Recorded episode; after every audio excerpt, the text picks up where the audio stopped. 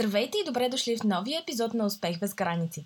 Подкастът, в който си говорим с българи в чужбина от различни сфери, които споделят с нас техните истории по пътя на успеха през трудностите, предизвикателствата и прескачането на граници. Всеки един от тях споделя с нас своя уникален разказ. Надявам се, че ще ви е интересно. Приятно слушане!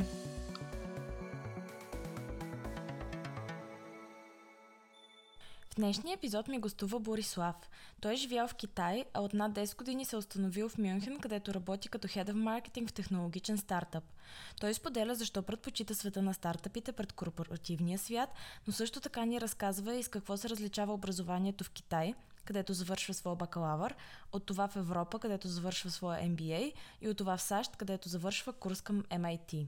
С него си говорим и за предизвикателствата да работиш в света на дигиталния маркетинг и защо е важно да не спираш, да се развиваш и да учиш. Добро утро, Борислав. Благодаря, че прие поканата ми да участваш в моят подкаст. Много се радвам, че тази сутрин ще си говорим с теб а, за твоите преживявания, пътувания. Ти в момента живееш в Мюнхен. Как се озова в Мюнхен и какво те доведе всъщност в Германия? Добро утро, Хриси. И аз се радвам, че гостувам в твоя подкаст. А, Мюнхен всъщност много интересна беше случката, защото това беше един от езиците, които аз не говорех след като се прибрах от Китай и се търсех работа в Европа. Може би да започнем от там какво си да. правил в Китай. А, всъщност аз, докато учих в Софийския университет, а, имах идеята да замина за Япония и там да довърша образованието си и бях записал а, японистика като втора специалност. И се готвих съответно за изпита на Момбушо, които даваха стипендии тогава. И ам, в интерес на истината видях в, а, в университета видях една обява, че има изпити за Китай и тогава наивния аз си мислех, че мога да се подготвя за изпит за японски изпит, като се за китайския за китайската стипендия. И, ам, и оттам тръгнаха нещата. Ам, тази проба всъщност даде резултат като номер едно в списъка. А, получих стипендията и аз вече говорих малко японски и си викам, добре, защо не отидем в Китай да научим китайски и после ще отидем в Япония. И така. Близко са по принцип, да, като Близко са, но като географско са много близко, но като култура са изключително различни. Доста различни, да. Да, и ам, така идеята за Япония остана някак на заден план и Китай беше на преден план в следващите 10 години. Където учих, завърших, след това работих и по едно време казах, че искам да пробвам и в Европа, защото в Европа нямах абсолютно никакъв опит. И така се озовах в, обратно в Европа, направих един MBA в Испания и междувременно си търсех работа. Подах предимно, предимно молби в, в Франция, в Англия, в Швейцария, в френската част, защото това бяха езиците, които говорех. А, и държавите, в които обмислях евентуално а, да си намеря работа. Бях подал само една молба в Мюнхен. А, и тя се случи. Всъщност се превърна като а, в предложение за работа и съответно по последващо преместване. И вече, вече 11 или 12 години съм тук. А, то, както се казва, временните неща са най-постоянни. Точно така. Но интересно е точно, че вчера с една моя приятелка си говорихме точно за това, че Германия много се променя и особено градове като Мюнхен, Берлин и Франкфурт а, изобщо вече са доста по-интернационални и не е чак толкова невъзможно да живееш без немски. Всъщност човек може да се оправи и без а, да знае езика. Ам, на тебе много време ли ти отне всъщност да, да свикнеш и с езика, и с културата. Все пак не мисля, че е много близка до, китайския, до китайската култура или до китайския начин на живот и като цяло ами... азиатския а, свят. Да, имаше много голям културен шок всъщност. и това пренагласине.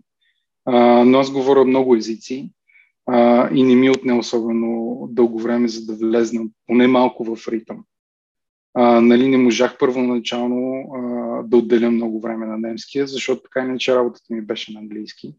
повечето ми колеги, с които общувах, бяха чужденци. А, даже напуснах първата си работа, за да се фокусирам върху научаването на немски язик. А, и така се получи, че за 6 месеца успях да изкарам C1 сертификата. Което, но... За всеки, който е учил немски, мога да кажа, че не е лесна задача. Не е лесна, но беше full-time job. така да го кажа. Въпреки това, да. смисъл, пак не е лесно за 6 месеца да научиш а, на такова ниво един нелек език като немски, но явно езиците ти се отдават. Ти спомена, че говориш много езици. Какви езици всъщност говориш? Или какви не говориш?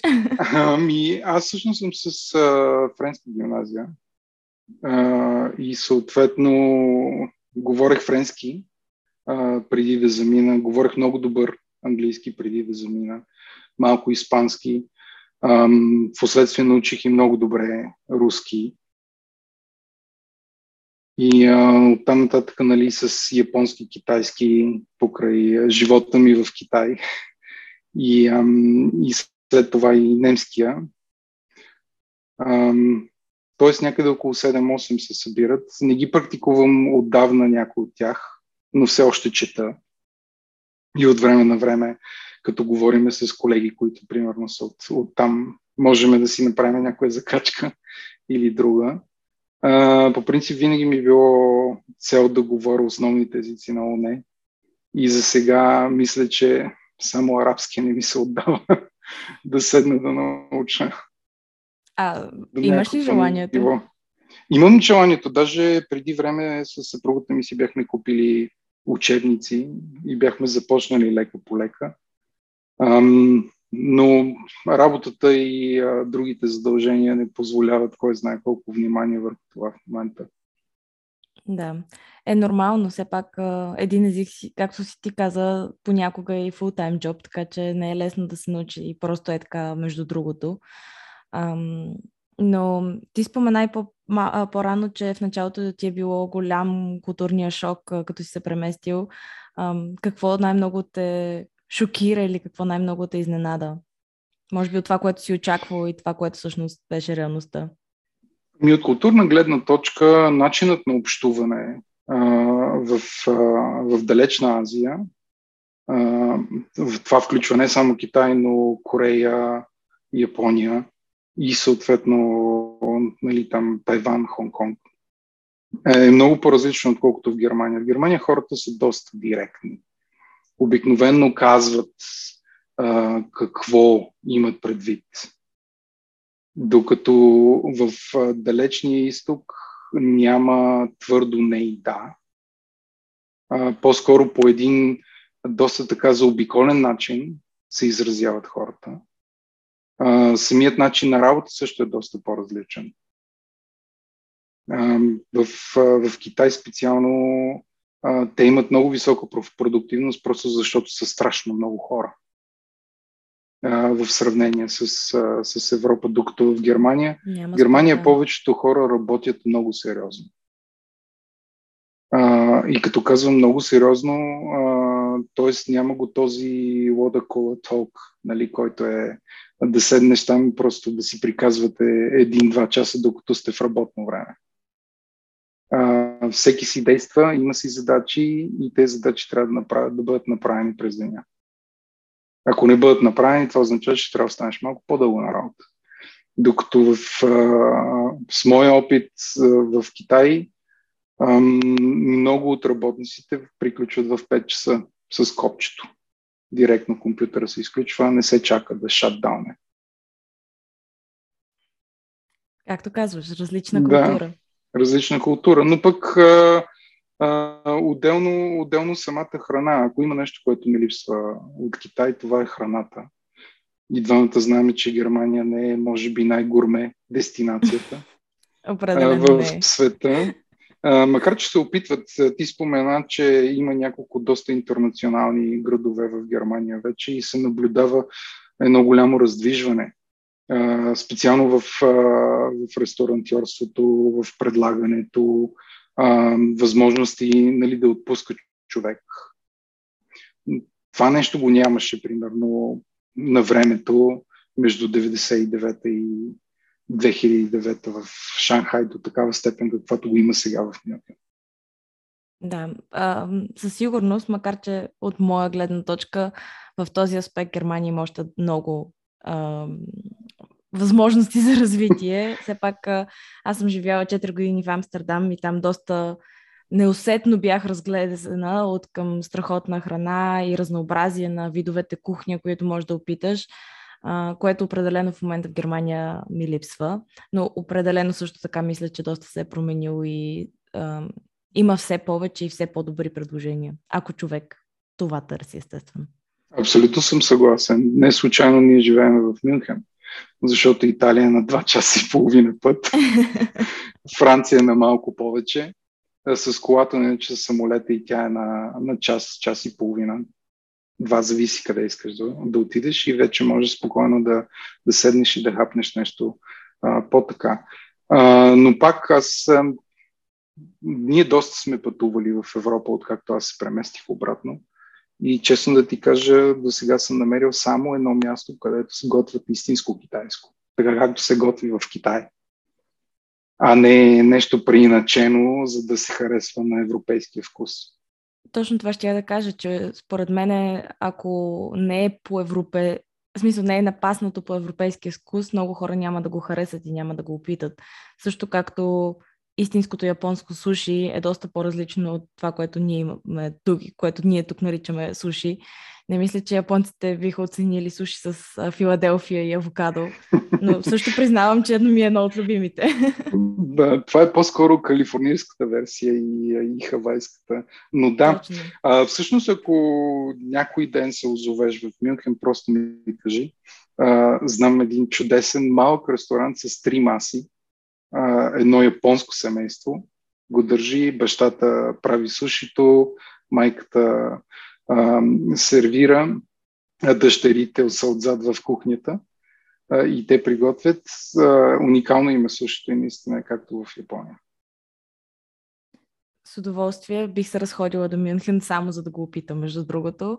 А, мисля, че такива места заслужават да се посетят и не случайно, нали, малко се отклоняваме от темата, но не случайно и нали, Мишлен тогава е измислил всъщност а, звездите и гайда, за да хората обикалят а, и такива места да си заслужават посещението, а не да са просто а, ето тук в квартала ще отидем да хапнем. Да. А, но да. А, обаче искам да се върна всъщност на а, темата за теб и твоят а, опит. А, всъщност, а, ти се занимаваш с маркетинг от доста години. А, с какво точно се занимаваш и какво те грабна всъщност в а, този, свят, този част на бизнеса? При мен нещата се развиха малко така неусетно, защото аз завърших бизнес администрация в един от най-добрите университети в Китай. А, и след това започнах да работя в фармацевтична компания на проект, ам, като бизнес анализатор. Тоест да подкрепям един много голям проект с а, 10 годишна визия. След това се оказах в една компания, която беше тотално противоположна, само с а, 5 човека персонал, където започнах да се занимавам с селс и с маркетинг. И там де-факто за първи път открих а, неща като как се прави вебсайт, как се, как се адвертайзва в, в Google и в вертикални search engine, като Alibaba, Made in China и тем подобни. И просто изключително ме привлече тази дигиталната част на, на маркетинга, която е доста по-дейт-дривен и където реално можеш да видиш резултатите, било то позитивни или негативни на всичко, което правиш. И това ме накара да помисля къде мога да отида и да, да науча нещо повече по темата. И аз направих всъщност такъв MBA специализиран за дигитален маркетинг в, в Испания и от тогава само с това се занимавам. Последните години, две, започнах всъщност да се фокусирам изключително върху стартапи и започнах много повече да се движа, да се дистанцирам от чисто маркетинговата а, част на нещата и да работя повече върху growth, а, което е комбинация всъщност на маркетинг и продукт в, а, в самата си есенция. Тоест аз вече повече работя с а, самия продукт, отколкото, отколкото само да, да адвертайзвам или да, да пиша да пиша постове или пък социални медии и така нататък. Тоест, в момента аз работя много повече с числа, отколкото с креативния аспект на маркетинга. Да, по-скоро посока перформанс маркетинг. Да. Ам... Какво те привлече всъщност света на стартъпа? Мисля, че в бизнес средата винаги има тази ам... това разделение на отбор стартъп и отбор corporate world. А, и нали, едни предпочитат единия свят, други предпочитат другия свят. Мисля, че няма спор, че са тотално различни и като динамика, и като устройство. Мисля, че всеки в един стартъп да, всеки си има специалност, обаче всеки помага и където може тук-там, докато в корпорат света много по-лесно се казва, това не е моята отговорност, някой друг да го поеме. А, ти имаш опити в двата свята, така че с какво те привлече всъщност стартъп света? В началото, когато започнах всъщност да уча, направих, направих два интершипа в много големи компании. Един беше в ING Bank, другия беше в Ogilvy, рекламната агенция. И след това нали, бях си казал, да, искам да работя в голяма компания, защото сам това бях виждал. А, и при мен винаги, а, когато се работи за огромни компании, а, някакси твоята работа наистина е, както ти го каза, а, тя е строго определена. А, движи се в а, един много малък квадрант.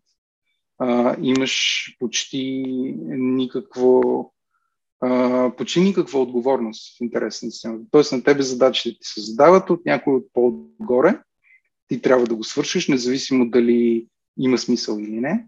Просто трябва да се направи. А, тоест няма тази възможност а, за креативност, няма тази възможност а, ти сам да, да работиш върху това, което мислиш, че ще даде резултат и ще помогне на компанията да, се, да продължи напред. Съответно, корпоративният свят си има и своите плюсове, примерно сигурност, по- по-висока заплата и така нататък.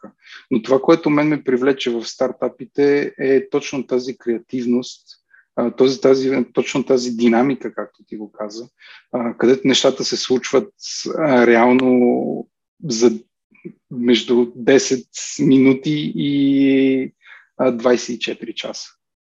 Не отнема 3 месеца, примерно, за да се, за да се разреши бюджет за някакво действие. Също така аз съм човек, който много обича да учи и да научава нови неща, да се обогатява. Ам, правя го всъщност като принцип всяка година поне един път да взема някакъв курс по-сериозен. А, защото в дигиталния маркетинг нещата се променят изключително бързо. Тук не да, говориме да. за от година на година, говориме от месец на месец, понякога Абсолютно. и от дни на дни. А, и ако не се учи, и ако не се използва това научено, а, няма как а, да се прогресира напред и да останеш специалист. Или да се Абсолютно превърнеш в специалист. И това нещо специално на мен, на мен ми дойде много добре, като започнах нали, да работя с стартапи. Всъщност както се замисля, са 3 години, последните 3 години работя с стартапи в различни сфери, последните две са само в SaaS, нали, Software за сервис. А, и ам, харесва ми цялата тази динамика и това, че виждаш реално всичките твои усилия, какъв импакт имат нали, върху, върху това, което се случва. А, било то в позитивен или в негативен план. И нещо, което е най-интересно, че в стартапите обикновено се правят и анализи на защо това не е сработило. Тоест, опитваш се да се научиш от тези грешки, отколкото, а, отколкото в корпоративния свят, нали, примерно, това не се получи, бе дай ще го направим пак така следващия път, защото така винаги сме правили.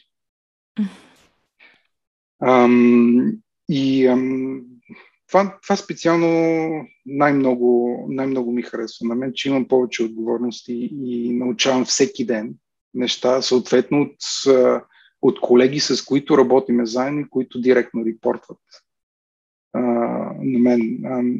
А, към мен или на мен? Не знам точно как, какъв предлог трябва да съм. Да. А, и от тази гледна точка стартапите са едно голямо семейство. А, тоест, то всъщност не е голямо семейство, защото стартапите обикновено се движат между а, 10 и 20 човека, докато са стартапи, преди да влезнем примерно в а, а, Series, Series B, когато вече според мен се превръща в а, една компания от среден размер. Колко е голям в момента стартапа, за който работиш? 10 човека сме. И твоя екип е сигурно двама-трима човека? Да, още двама. Всъщност ние сме трима а, в, в маркетинг, маркетингови отдел. И какво, какви са най-големите ти предизвикателства, които си имал в последно време? Било то да изградиш добър екип или да изградиш правилната стратегия или да намериш най-доброто разпределение на бюджета за даден проект? All of the above. да, по принцип, ам, всеки ден е бик. А, всеки ден предлага доста различни предизвикателства. Ти покри повечето от нещата. А, в интерес на истината ние работиме в а, един много разрастващ се сектор а, киберсигурност. А, и там просто има страшно много различни продукти, които се конкурират. И е много трудно да се намери много е трудно да се намери а, подхода и начина да достигнеш до целевата група.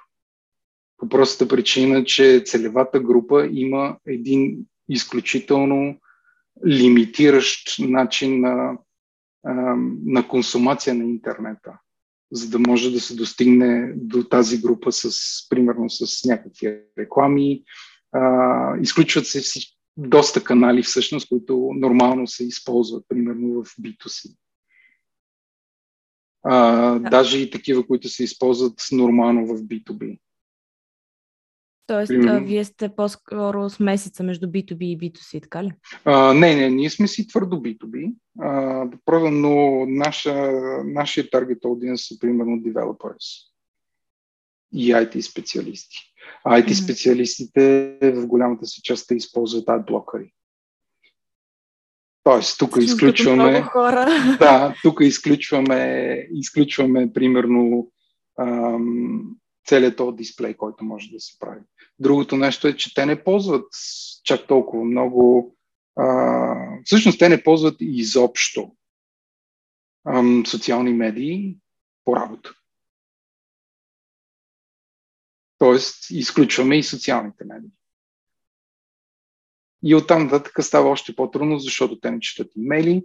Когато им трябва някаква информация, те се качват в Google, търсят или пък отиват в, в, в някои от тези големите база данни, които са малко на Q&A, като Stack Overflow и така нататък. Тези форуми. Да. Reddit. А най-интересното е, че тези форуми предлагат изключително и само дисплей за да се адвертайзва там. А, тоест има много външни и вътрешни фактори, които са доста голямо предизвикателство. Да, със сигурност и както каза, мисля, че в дигиталния маркетинг всеки ден трябва да се пробват нови неща, защото излизат нови неща, като възможност, като реклами, както ам, и ти спомена, ето сега, примерно, с промените на privacy, на Apple, примерно, privacy policy променя много неща за много други големи и по-малки плеерс, така че всеки ден тази стратегия, която до вчера е работила, трябва да се напасне, за да продължи да работи, защото иначе просто не се случват нещата. същото е и за Search Optimization, същото е сигурно и за всъщност всеки друг аспект на дигиталния маркетинг, но пък от моя гледна точка това го прави интересно. Да, а, изключително интересно е. А, много неща се случват бързо И а, най-голямото удовлетворение е когато а, намериш този sweet spot а, и нещата се получат. За съжаление, той се случва много рядко. А, преди Но пък него това е има, е толкова по-сладко. Да, преди него има доста, доста сълзи, труд и пот. Ам, аз всъщност много сериозно се занимавах с спорт. А, една година преди да завърша, до една година преди да завърша университета. И а, работата ми в стартапа всъщност много прилича на, на тези сезони, които сме играли, тренирали и сме се опитвали да подобриме, да подобриме баскетболния отбор.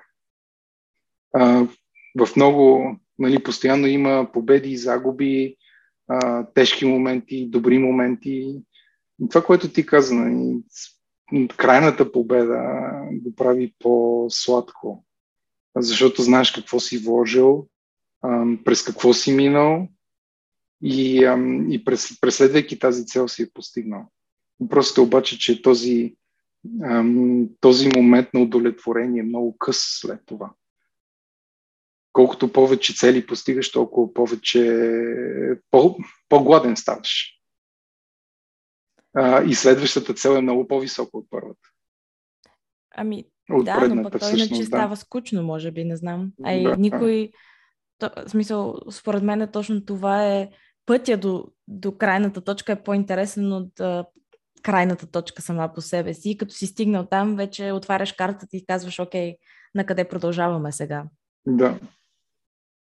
Обикновено а, нещата са, специално в стартап сферата, планирането е две-три стъпки напред. Тоест имаш една цел, обаче зад нея вече знаеш другите две какви са, ако се постигне като всъщност в много други сфери, според мен, за да се успее, за да, за да успееш дадена сфера, трябва да мислиш поне няколко хода напред, а не само какъв е следващия ти ход. Абсолютно съм съгласен. Просто в корпоративния свят нещата са малко... Не винаги знаеш какво следва. Просто причина, че всичко се спуска отгоре и на тебе само ти се казва какво трябва да направиш, а не защо го правиш и докъде би довело това нещо. Макар, че според мен е, корпоративният свят все повече краде идеи от стартъп света и всъщност се опитва да, да хваща и да обяснява все повече на всички по веригата какво се случва и защо се случва и поне в корпоративния свят, в който съм аз, човек винаги може да вкара идеи, винаги може да ги представи пред а, менеджмента и ако има достатъчно добрите аргументи, винаги ще получи подкрепа да ги осъществи и да за, задвижиш някакъв проект и да докажеш, че идеята ти всъщност е имала смисъл. И всъщност а, се работи с много стартъпи, защото те също имат такива sweet spots, които ние нямаме и взаимно можем да учим един от друг, което според мен е също много интересен аспект на двата свята, които се сблъскват в някакъв определен момент. Абсолютно съм съгласен. В момента всъщност ние живееме в един много интересен период, който ако погледнем назад, нали, индустриалната революция доста е променила начина на живот на хората. В момента дигитализацията прави абсолютно същото. И за да, за да могат да останат в бизнес всички тези големи корпорации, а, защото видяхме страшно много случаи, в които а, стартапи крадат, а, крадат от целевата група и от самия бизнес, като правят решението на проблемите много по-лесно. И по-достъпно. А, и по-достъпно за всички. И Тоест има една такава, да, и по-бързо. И има една такава демократизация в а, много голям аспект от услуги. А, и включи, включително и производство. И единствения начин да се продължи напред е да се взаимстват идеи. Тоест, стартапите първоначално взаимстваха идеи от големите компании, а, направиха ги по-добре. Сега, сега пък следва следващия момент, в който големите компании взаимстват доста от този, ам, от този а, entrepreneurial spirit, нали, в който всъщност всеки се чувства като съсобственик в компанията. И точно това, което ти казваш, все повече и повече има компании, в които, в които идеите на по-нишестоящите в, в цялата верига се изслушват а, и се взимат предвид, а, за да може да се вземе рационалното решение и да се придвижи компанията напред. Така, абсолютно.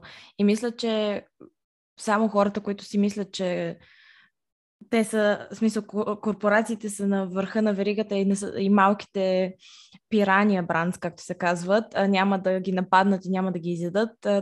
Те са единствените, които се заблуждават и мисля, че и големите и малките играчи знаят вече, че че играта може да се промени по всякакъв начин много бързо, като се замислим, примерно, преди колко? 5-6 години, може би, никой не знаеше какво е Uber, или айде, може би вече малко повече от 5-6 години, но в момента Uber е една от най-големите компании в света, а те също ста, са започнали с 10 човека стартъп. Абсолютно. такива неща се наблюдават и в услуга, финансовите услуги, в хелфтека, в примерно тези всички доставки по домовете, които се се случват. Които няколко... пандемията много ги подпомогна. Да. А, специално пандемията беше един изключителен тласък за, за всички компании, които, ам, които всъщност предлагат някакъв тип услуга, в който ти не трябва да излезнеш от къщи, за да я свършиш. Да, работата. особено като ам, поне в Германия сега са адски популярни всички тези апове за, като онлайн супермаркети, които доставят храна за 10 минути. В рамките на 10 минути да. си пълниш хладилника, а само до супермаркета и обратно не мога да стигна за 10 минути, така че ам, е наистина нещо, което може би преди 2-3 години изобщо не можехме да си представим, че ще се случи. Абсолютно. Особено в Германия, където според мен дигитализацията има long way to go. О, да, не дей да отваряш тази, тази рана. Аз нямах абсолютно никаква представа а, преди да се преместя тук каква е ситуацията и за жалост все още сме много, много далеч от, от държави като, като Англия, като Испания, Холандия. А, Холандия, които са просто светлини години а, напред. Даже самия, самата, самите, самата доставка на интернет услуги в Германия е в сравнение с България е много зле, бих казал, като качество и като, като възможност. За съжаление е така. Но да. също така мисля, че последните две години имаше много напредък и дори в неща като в общината вече има възможност да свършиш някои неща онлайн, да качиш документите през някакъв портал, което преди две години изобщо не беше случая, така че има и позитивни аспекти на цялата тази пандемия. Да, абсолютно. Ам, напредваме с времето, но исках също така да те попитам преди да приключим, ам, за, защото ти спомена, че всъщност всяка година гледаш да се развиваш и да се занимаваш с някакъв курс. Знам, че и преди няколко години си карал а, курс в, ам, или с а, MIT. Ам, с какво и ми е интересно, защото ти каза, карал си бакалавър в Китай, магистър в Испания и курс в MIT Америка. Каква е разликата в трите вида образование, европейско, американско, азиатско и кое ти даде най-много като начин на образование и като стил на преподаване? Оф, това е много интересен въпрос. В интерес на истината, в Китай образованието не беше доста по-различно от това, което беше в България 90-те години. Тоест много се наблягаше върху теорията, почти без никаква практика. Аз имах щастието да уча по американски учебници в повечето случаи, макар че трябваше да взема и курс, примерно като теория на менеджмента на Мао Цзедун. Съответно, човек сигурно изобщо не, не е писал никакви трудове и не е разсъждавал на темата за менеджмента, но все пак комунистическа страна и тези неща трябва да се учат. Докато в Испания, специално аз, аз бях в частен университет а, който е в топ 25 в света. А, там нещата бяха повече с примери от реалността. А, казуси, а, учебници имахме малко, но в интерес нямахме, нямахме време да ги четем. А, работихме предимно с казуси, защото всеки предмет, всяка седмица имаш по един казус. И остава много малко време за четене на нещо друго и различно, примерно като учебник. Тоест много по-практически насочено. Да, много по-практически насочено. В MIT също имаше казуси, а, но там нещата бяха доста по-смляни и доста по-фокусирани. А, тоест, в смисъл, че трябва просто да се разбеля основата, а съответно ти оттам нататък се доизграждаш сам. Нали, чрез анализа на казусите а, и а, после самата курсова работа, mm-hmm. който се извършва по време на, на обучението. Има доста различни аспекти. И ако трябва, при мен е просто така се получи, че първоначално нали, бях изцяло face-to-face, т.е. с посещение на лекции. В Испания бях всъщност един такъв хибриден модел с посещение на лекции и онлайн форуми, в които всъщност обсъждахме с, с студентите и с преподавателя казусите, предлагахме решения и решахме проблеми. Mm-hmm. А в MIT, в MIT беше изцяло онлайн. А, последващите, последващите сега в момента правя също една друга програма, доста сериозна, която е фокусирана върху growth. А, там пък нещата са още, по, а, още по-смляни с конкретни примери и с конкретни фреймворкове. Тоест как се правят нещата, не само какво се прави. А каква е програмата? А, казва се Reforge. Аз мисля, че един от твоите предишни гости а, също учи там.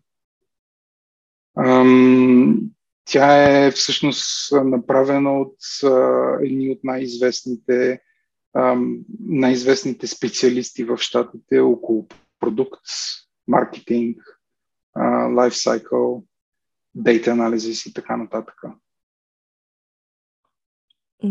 Звучи интересно със сигурност. Чувала съм я, да. А, така че, да, интересно ми е да разкажеш всъщност, като завършиш, а, какви си ти впечатленията. А, последният въпрос, който имам днес за теб, обаче е който задавам всъщност на всички мои гости. Това е било то в личен или в професионален план. А, ти все пак си пътувал много, живял си в много държави, както каза, говорил си, а, научил си много езици. А, кой е най-големият ти успех и защо?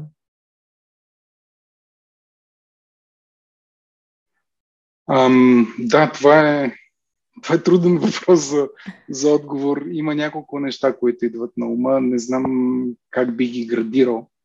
Ам, Може да ги сложим по-скоро... в топ 3, без да ги ранкваме. Най-големият успех за мен беше, че всъщност един от тях е, че успях а, да се приобщя, независимо където съм, къде, къде съм бил ам, да продължа да се развивам. Всъщност, може би това е топ едно. А, да продължа да се развивам, да, да научавам нови неща, да анализирам а, неуспехите и съответно те да не се повтарят а, в бъдеще. И в топ 3 също е моето семейство. Това, че, че сме заедно, че, че сме щастливи заедно, че сме здрави. Особено здравето в днешно време е по-важно от всякога.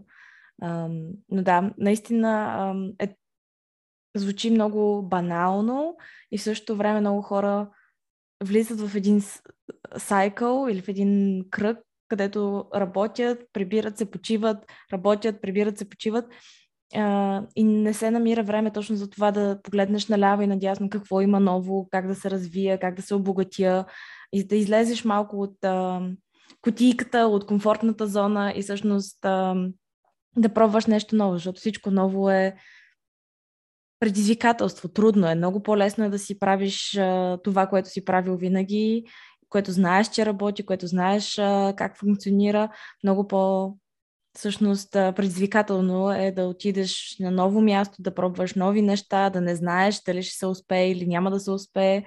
И ам, за това, нали, всъщност, поздравления, че не се отказваш да учиш и да преследваш всъщност нови хоризонти, да откриваш нови умения, нови, да придобиваш нови умения и да научаваш нови неща. Особено в сферата, в която се развиваш.